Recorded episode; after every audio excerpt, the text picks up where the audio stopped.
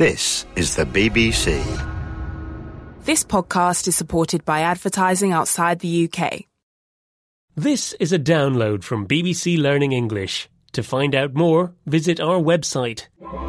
Six Minute English. from bbclearningenglish.com. Hello, this is 6 Minute English from BBC Learning English. I'm Neil. And I'm Georgina. Do, re, mi, fa, sol, la, ti, do. Neil, what are you doing? Please stop. Oh, hi, Georgina. I'm practicing my singing. I'm going to do virtual karaoke tonight with some friends. Karaoke? Really, Neil? I heard you singing at the Christmas party, and to be honest, I think you might be tone deaf. You know, you can't sing in tune. Me? Tone deaf? I'm a nightingale. Listen. Do, re, mi. Between you and me, I think Neil is a bit tone deaf. Wait until I tell him singing is the subject of this programme. I heard that, Georgina, and I'm glad this program is about singing because I love it. What I lack in ability, I make up for in enthusiasm. I'm sure your karaoke buddies would agree with you, Neil. That reminds me of my quiz question, Georgina. As you know, I love karaoke, meeting up with friends to sing the words of our favourite pop songs over a musical backing track. Karaoke was invented in Japan, and its name is a combination of different Japanese words. But what words? What is the meaning of karaoke?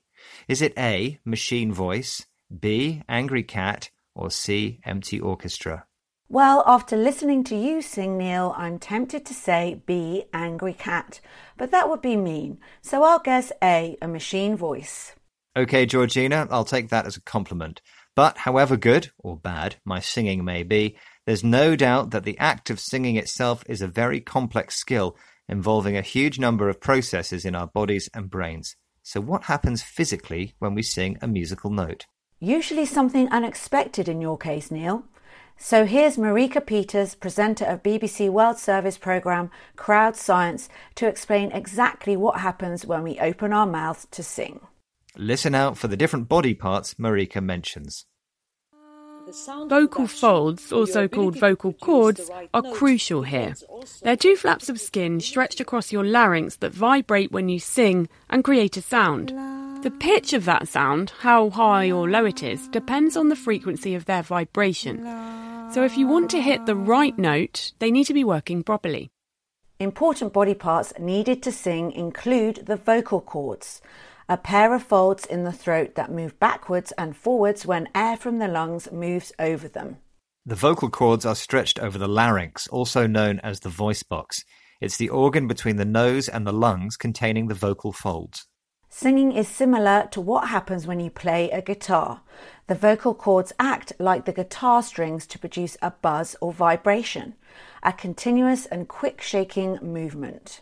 They vibrate over the larynx, which, like the body of a guitar, amplifies the sound. So, why do some people, Neil, find it hard to sing in tune? Is it because they cannot physically reproduce sounds? Or because they hear sounds differently from the rest of us?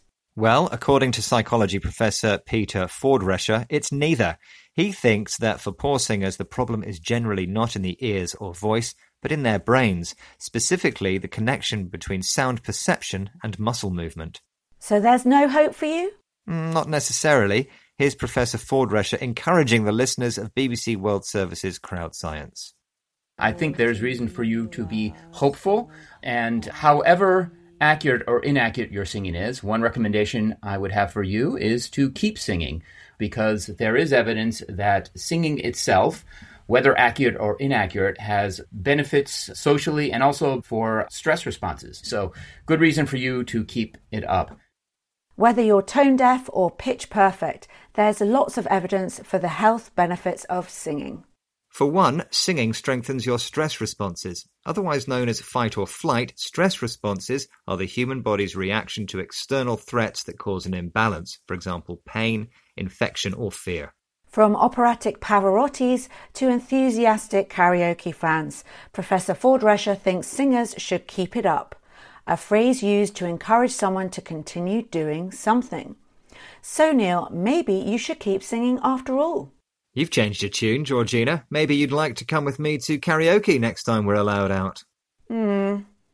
I think some practice would be a good idea, but first, let's return to the quiz question. You asked me about the meaning of the Japanese word karaoke. Right. Does karaoke mean A, machine voice, B, angry cat, or C, empty orchestra? What did you say? I said A, machine voice. Which was the wrong answer. Karaoke actually means C, empty orchestra, or in other words, music that has the melody missing. Well, that's better than an angry cat, I guess.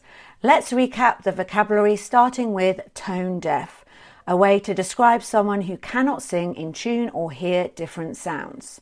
Like playing a guitar string, singers use their vocal cords, a pair of folds in the throat that are stretched over the larynx or voice box, another part of the throat, to produce a sound vibration, a quick shaking movement. No matter how good or bad a singer you are, singing is good for your stress responses the fight or flight mechanism your body uses to regain inner balance. So, no matter what Georgina thinks about my singing, I'm going to keep it up.